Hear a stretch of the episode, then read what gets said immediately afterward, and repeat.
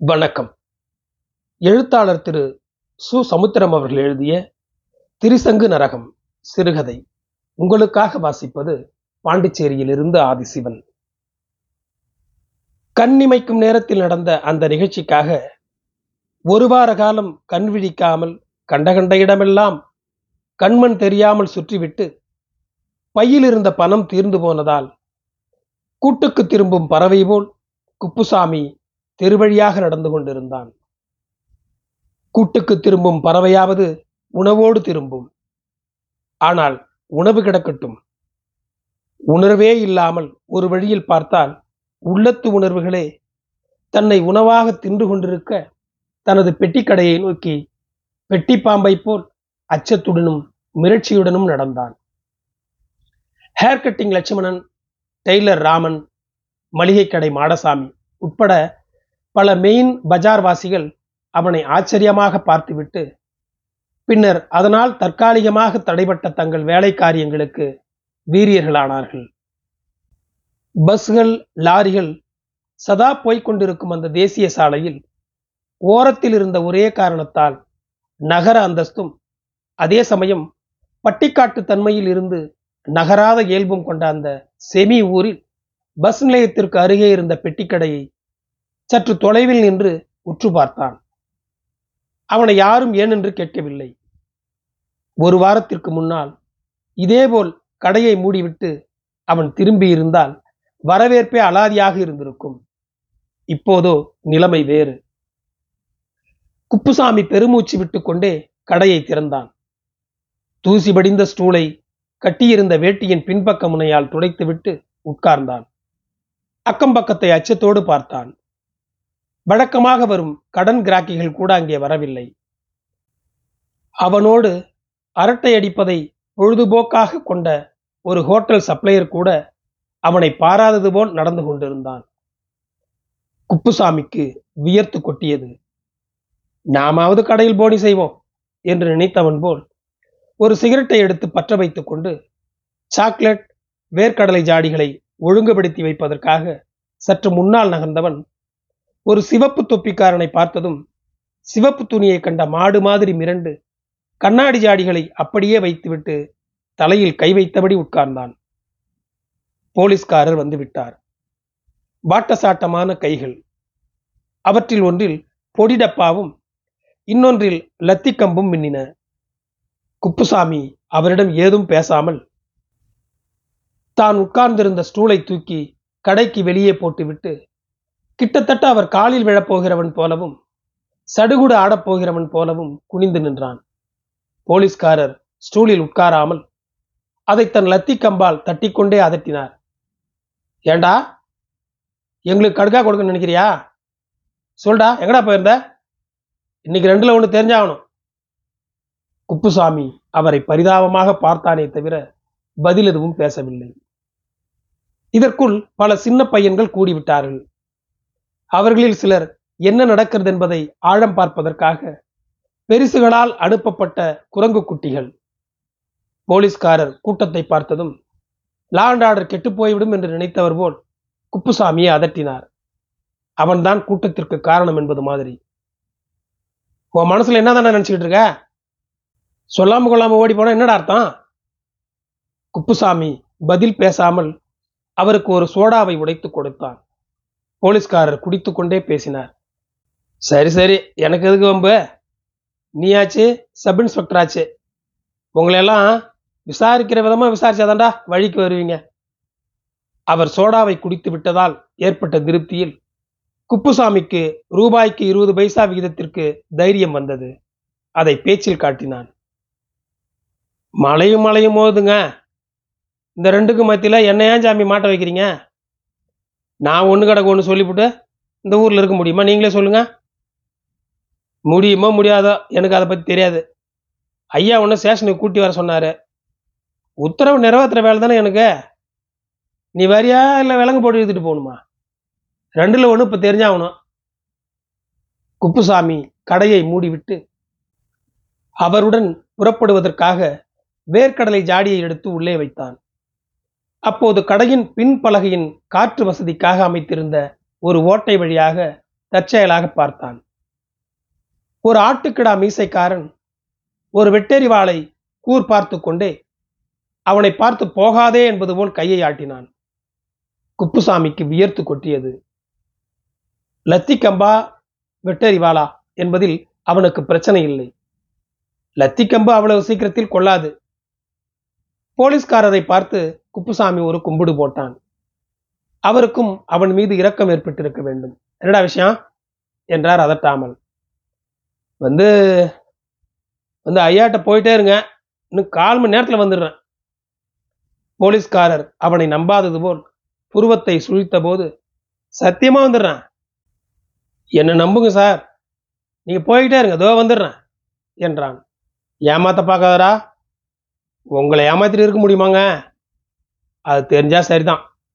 போலீஸ்காரர் போய்விட்டார். கூட்டமும் போய்விட்டது. என்ன செய்வதென்று புரியாமல் அவன் திணறிக் கொண்டிருந்த போது பின்புறமாக நின்ற ஆட்டுக்கிடா மீசைக்காரன் முன்னால் வந்தான். ஏற்கனவே பழக்கப்பட்ட அதாவது திரும்பி வாங்க முடியாத அளவுக்கு கடனில் சிகரெட் வகையராக்கள் கொடுத்து பழக்கப்பட்ட ஆசாமிதான். அப்போதெல்லாம் குழைந்த முகம் இப்போது அவனை கொடூரமாக பார்த்தது. குப்புசாமி வியர்வையை துடைத்து கொண்டு சட்டைக்காலரை தூக்கி உட்புறமாக ஊதிக்கொண்டே சமாளித்தான். என்னென்ன வேணும்? சிகரெட்டா பீடியா? உங்ககிட்ட பேசிட்டு இருக்கிறதுக்கு எனக்கு நேரம் இல்லைப்பா. ஸ்டேஷனில் மட்டும் நடந்த சொன்னியும் நீ இந்த ஊரில் நடக்க முடியாது. இந்த ஊரில் மட்டும் இல்லை எந்த ஊர்லேயும் நடக்க முடியாது. இந்தாங்க சிகரெட்டை. கிண்டல் பண்ணுறியா சிகரெட் கொளுத்துறது மாதிரி கொளுத்திட போகிறாங்க நீ ஊர் விட்டு ஊர் வந்திருக்கிறவன். இந்த ஊரில் ஆயிரம் நடக்கும். அதுக்கும் உனக்கும் சம்மந்தம் இல்லை. உயிரோடு இருக்கணும்னா எங்கள் பெரிய அம்மாவனை பற்றி மூச்சு விடப்படாது. அவ்வளோதான் சொல்லுவேன். வரட்டுமா? சரி சிகரெட்டை கொடு. ஏன்டா சிகரெட் கசங்கி போயிருக்க? சொன்னது ஜாக்கிரதா. வரட்டுமா? ஆட்டுக்கிடா மீசைக்காரன் சிகரெட்டை புகைத்து கொண்டே போய்விட்டான். அவன் தன்னையே சிகரெட் மாதிரி வாயில் வைத்துக்கொண்டு போவது போல் குப்புசாமி பயந்தான். குப்புசாமி பதினைந்து கிலோமீட்டருக்கு அப்பால் உள்ள ஒரு குக்கிராமத்தைச் சேர்ந்தவன். கிட்டத்தட்ட அனாதை. அங்கே கட்டுக்குத்தகைக்கு நிலத்தை பயிரிட்டுக் கொண்டிருந்தான். உழுபவனுக்கே நிலம் சொந்தம் என்ற வாசகத்தை வெளியூர் டவுனில் பார்த்த மிராசுதாரர் நிலத்தை அவனிடமிருந்து பிடுங்கிக் கொண்டார். கிணறு வெட்டவோ மரம் வெட்டவோ போக தயாராக இருந்த அவனிடம் அவன் தாய்மாமா மகள் தங்கம்மா கண்டிப்பாக சொல்லிவிட்டாள். எங்க ஐயாவை மாதிரியே நீரும் கிணறு வெட்ட போறதா இருந்தால் என்ன மறந்துடும். எங்கேயாவது போய் கடகண்ணி வச்சு நம்ம டெய்லர் தங்கமணி மாதிரி மினுக்கும்படியா சட்ட துணிமணி போட்டுக்கிட்டு வந்தாதான் நம்மளால உம்மை கல்யாணம் பண்ணிக்க முடியும் என்று சொல்லிவிட்டாள். குப்புசாமிக்கும் அது நியாயமாகப்பட்டது. அதோடு மாமன் மகள் தனக்கு மாற்றாக அந்த டெய்லரை அளவெடுக்க பார்க்கிறாள் என்பதும் புரிந்தது. சொந்தமாக இருந்த கிழட்டு மாடுகளை கேட்ட விலைக்கு கொடுத்துவிட்டு மாமன் மகள் அருகில் நிரந்தரமாக இருக்க வேண்டும் என்பதற்காக இந்த ஊரில் இரண்டு வருடங்கள் கடை வைத்தால் கொடிகட்டி பறக்கலாம் என்று வந்தான். அவன் நினைத்தது போலவே மாட்டை விற்ற பணத்திற்கு இங்கே பெட்டி கடை வைத்தான். வியாபாரம் சுமாராக நடந்தது. ஒரு நாளைக்கு ஐந்து ரூபாய் மிஞ்சியது. பிறகு அவனிடம் பற்று வைத்து சோடா கலர் குடித்த பேங்க் ஊழியர் ஒருவர் மூலம் கடையை விருத்தியாக பேங்கில் ஆயிரம் ரூபாய் கடனுக்கு மனு போட்டான். லோன் சேங்ஷன் ஆகிவிட்டது. இதற்கிடையே சொந்த ஊருக்கு போய் மாமன் மகளுக்கு மிட்டாய் வாங்கி கொடுத்தான். மினுக்கு மினுக்கு ஆடை அணிந்து கொண்டு வந்த அத்தை மகன் மிட்டாயை தன் வாயில் ஊட்டுவதற்கு அவளும் சம்மதித்தாள். பேங்க் கடனால் கடையை விருத்தி செய்து மாமன் மகளையும் கல்யாணம் செய்து வம்சத்தையும் விருத்தி செய்து விடலாம் என்ற தன்னம்பிக்கையில் திரும்பி வந்த குப்புசாமி அந்த கொலை நடந்தபோது எல்லோரும் பார்த்தது போல் பார்த்திருந்தால் ஒருவேளை தப்பி இருக்கலாம். மற்றவர்கள் பார்த்து கொண்டிருந்த போது அவன் வெட்டப்பட்டு குடல் வெளியே துருத்தி கொண்டு துடித்து கொண்டிருந்தவனை தோளோடு தோளாக சேர்த்து தூக்கி கொண்டு பக்கத்தில் இருந்த பிரைமரி ஹெல்த் சென்டருக்கு கொண்டு போனான். டாக்டர் எட்டி பார்க்கும் முன்னாலேயே வெட்டப்பட்டவன் உயிர் அவனை மருந்து பிடிக்குள் எட்டாமல் போய்விட்டது. அப்புறம் போலீசார் வந்தார்கள் அவனை விசாரித்தார்கள்.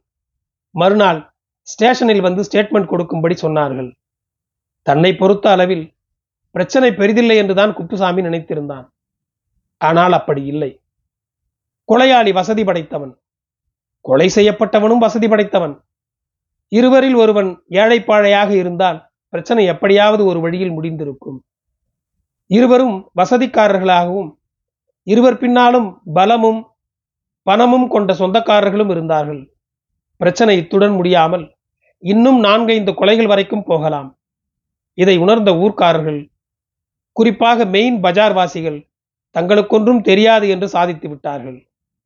ஒவ்வொரு வகையில் செல்வாக்கானவர்களை வைத்திருந்த அவர்களை போலீசாரால் ஒன்றும் செய்ய முடியவில்லை. கடைசியிலும் முதலிலும் அகப்பட்டவன் குப்புசாமி. சொல்லப்போனால் எதற்காக கொலை நடந்தது என்பது அவனுக்கு இன்னும் சரியாக தெரியாது. பொம்பள விவகாரம் என்றார்கள். வரப்பு தகராறு என்றார்கள். தற்செயலாக ஏற்பட்ட வாய் தகராறு என்றார்கள். ஜென்ம பகை என்றார்கள்.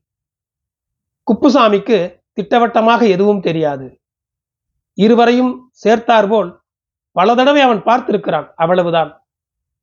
மறுநாள் போலீஸ் ஸ்டேஷனுக்கு வழியே போக போன அவனை கொலையாளியின் குடும்பத்தைச் சேர்ந்த சில அடியாட்கள் அடிக்காத குறையாக மிரட்டினார்கள். முன்வைத்த காலை பின்வைக்கப் போன அவனை கொலை செய்யப்பட்டவனின் குடும்பத்தினர். ஓ ஓ போலீஸ் ஸ்டேஷனுக்கு போ. இல்லைனா மேலே போயிடுவ என்று அதட்டினார்கள். இதற்கிடையே இரண்டு போலீஸ்காரர்கள் வந்து ஏண்டா லேட்டு? என்றார்கள். இருதலை கொள்ளி எறும்பாகி இறுதியில் திரிசங்கு போல மாறிய குப்புசாமி பயந்து விட்டான். சொன்னாலும் வெட்டுவார்கள் சொல்லாவிட்டாலும் வெட்டுவார்கள். என்ன செய்யலாம்? உள்ளூர் அரசியல் தலைவர்களிடம் முறையிடலாமா? எப்படி முடியும்? அவர்களே கட்சி பேதமின்றி இந்த விஷயத்தில் மட்டும் கட்சி பிரிந்து நிற்கிறார்கள். ஒரு கட்சியின் செயலாளரும் இன்னொரு கட்சியின் பொருளாளரும் கொலைகாரன் கட்சி. அதே கட்சியின் அவைத்தலைவரும் அடுத்த கட்சியின் துணை செயலாளரும் கொலை செய்யப்பட்டவனின் கட்சி. போதாக்குறைக்கு தேர்தல் சமயத்தில் போஸ்டர்களை கடைக்கு முன்னால் வைக்க வந்த சர்வ கட்சிக்காரர்களையும் இங்கே யாரும் எதையும் வைக்கப்படாது. நான் எல்லாத்துக்கும் வேண்டியவன் என்று சொல்லி சர்வ கட்சிகளின் சர்வ பகையையும் தேடிக்கொண்டவன் அவர்களிடம் எந்த முகத்தோடு பேசுவது? அவர்கள்தான் முகம் கொடுத்து பேசுவார்களா? குப்புசாமிக்கு ஒரே ஒரு வழி மட்டும்தான் தெரிந்தது. அதன்படி கல்லாவிலிருந்து நூறு ரூபாய் தொண்ணூத்தி ரெண்டு பைசாவை எடுத்துக்கொண்டு தலைமறைவாகிவிட்டான். ஐந்தாறு நாள் எங்கெல்லாமோ சுற்றிவிட்டு நடந்த விஷயங்களை தாய்மாமனிடம் சொல்லிவிட்டு ஒட்டு கேட்கும் மாமன் மகளின் மடியில் தலை வைத்து அழ வேண்டும் என்று நினைத்தவன் போல் சொந்த ஊருக்கு போனான். மாமன் கொலைகார பயலுக்கு இங்கனடா வேலை? என்றார். மாமனின் தகாத வார்த்தையை அவர் மகளிடம் முறையிடப் போவது போல் குப்புசாமி பரிதாபமாக பார்த்தான். அவளோ ஐயா இவர் ஏன் உள்ள சேர்த்தீர? நம்மளையும் போலீஸ் பிடிச்சிட்டு போகவா? என்றாள். நடந்ததை சொல்லி நடக்கப் போவதற்கு ஆலோசனை கேட்க நினைத்த குப்புசாமிக்கும் சுயமரியாதை இருந்தது. மௌனமாக வெளியேறினான். இரண்டு நாட்களுக்கு முன்பு போலீசார் அவனை தேடி அங்கே வந்தார்களாம். குப்பன் ஒரு கொலை கேஸ்ல சம்பந்தப்பட்டிருக்கான் என்று அவர்கள் எந்திர ரீதியில் சொன்னதை குப்பன் கொலை செய்துட்டானாம் என்றும் இந்த பைய பிக்பாக்ட் பாக்கெட் என்றும் இந்த பைய பிக்பாக்ட் அடிப்பானாம். ஒரு நாள் ஒருத்தன் சட்டையில் கை விடல நாலு பேர் பார்த்து கத்துனாங்களாம். இவனும் கத்திய உரி ஒருவனை குத்திருக்கிறான் என்றும் அதானே பார்த்தேன். இந்த பைய இஸ்திரி போட்ட சட்ட துணிமணியை போடும்போதே எனக்கு சந்தேகம்தான் என்றும் எலும்பில்லாத நாக்குகளை ஊரார் சுழல விட்டார்கள் குப்புசாமியிடம் மாடு மேய்க்கும் பையன் ஒருவன் நடந்த விஷயத்தையும் ஊரின் பரபரப்பையும் கூறினான். குப்புசாமி ஊரில் முன்பு அவனை சிநேகபாவத்துடன் பார்த்த ஒரு சிலரிடம் நடந்ததை சொல்வதற்காக லேசாக செருமிய போது அவர்கள் எல்லாம் தெரியும் என்பது போல் பதிலுக்கு செருமினார்கள். விஷயம் சரியாக தெரியாமல் அவனிடமே கேட்க போன ஒரு சில வாலிபர்களை ஏல நீங்களும் அவங்க கூட கம்பி என்ன போறீங்களா? குலகார பாய்கிட்ட என்னல பேச்சு? என்று அவர்களை பெற்ற வயோதிகர்கள் குப்புசாமியின் காதில் படும்படி கத்தினார்கள். மேலும் அதிக நேரம் அங்கிருந்தால் ஊர்க்காரர்கள் அவனை கழுத்தை பிடித்து தள்ளியிருப்பார்கள் என்பதை குப்புசாமி புரிந்து கொண்டான். சாட்சிக்காரனை விட போலீஸ்காரனே மேலு என்று நினைத்து மீண்டும் வழிகார ஊரிலிருந்து கொலைகார ஊருக்கு வந்து விட்டான். அவன் வரவுக்கு காத்திருந்தது போல போலீஸ்காரர் வந்து மிரட்டி விட்டு போய்விட்டார். ஆட்டுக்கிடா மீசைக்காரனும் அவன் பங்குக்கு வந்து மிரட்டி விட்டான். இனிமேல் யாரோ? குப்புசாமிக்கு முன்னெற்றியில் ஊசியை வைத்து குத்துவது போல் வலித்தது. இந்த இருபத்தைந்து வயதுக்குள் இப்படி ஒரு கஷ்டத்தை அனுபவித்ததாக அவனுக்கு நினைவில்லை. என்ன செய்யலாம்? கொலை நடக்கும்போது குறைஞ்சது இருபது பேர் பார்த்தாங்க. எல்லாத்தையும் விட்டுட்டு என்ன மட்டும் நோண்டினா எப்படி? இன்னும் இரண்டு பேர் சாட்சி சொல்ல வந்தாங்கன்னா நாமளும் சொல்லலாம். நான் சொல்ல போகிறது தான் நீதி கிடைக்க போகிறதா போலீஸ் சொல்லுது. பரவாயில்லையே.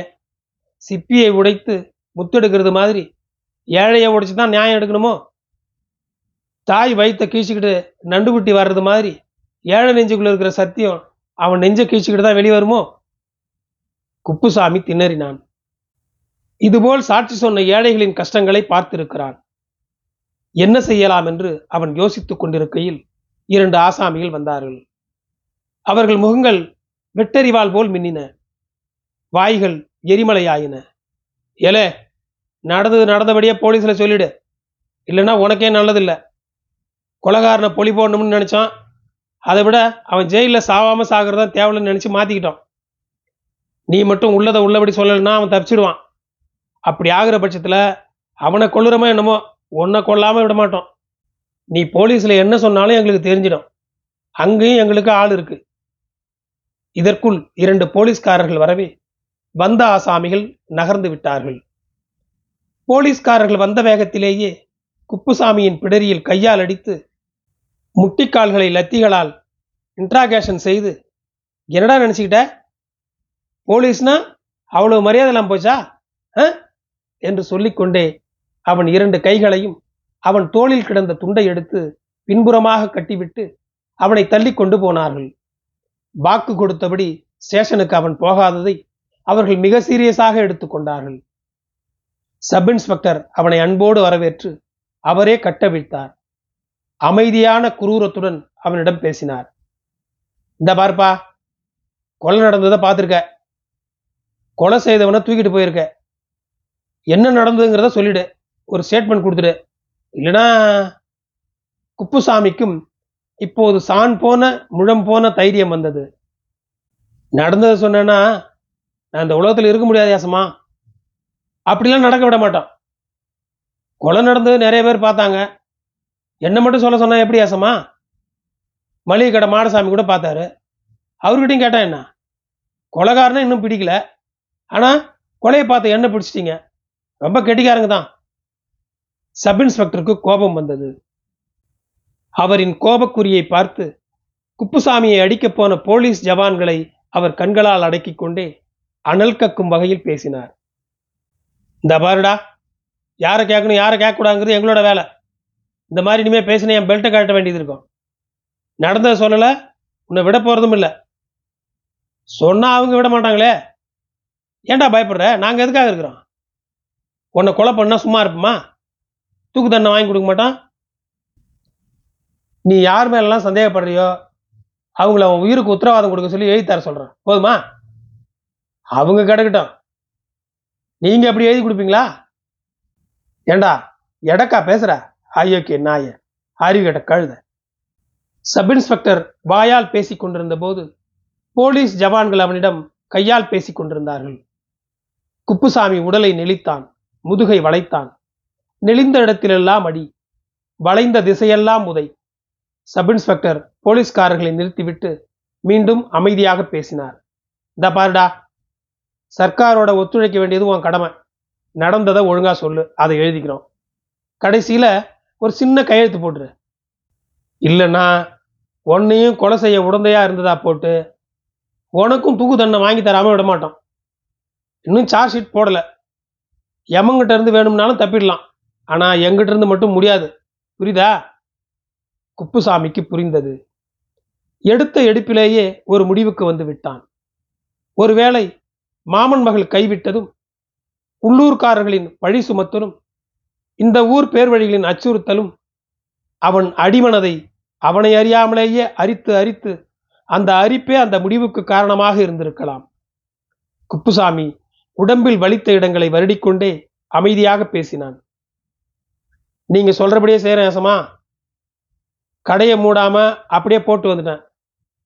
என் கடையை போய் ஒரு நொடியில மூட்டு வந்துடுறேன். என்னை நீங்க தான் காப்பாற்றணும் சப் இன்ஸ்பெக்டர் அவனை உற்று பார்த்தார். அவன் முகத்தில் விரக்தியை பார்த்தார். ஆசாமி ஏமாற்ற மாட்டான் என்பதை புரிந்து கொண்டு அப்படி வா வழிக்க போயிட்டு கால் மணி நேரத்தில் வந்துடணும். என்றார். குப்புசாமி புறப்பட்டு போனான். அவனுடன் போக போன போலீஸ்காரர்களிடம் அவன் வந்துடுவான் நல்ல பையன். நீங்க எதுக்காக அவனை கேவலப்படுத்துறது மாதிரி பின்னால போறீங்க? குப்புசாமி சீக்கிரமா வாடா. தலைமறைவாயில்லாம்னு மட்டும் மனசுல கூட நினைக்காத என்றார் சப் இன்ஸ்பெக்டர்.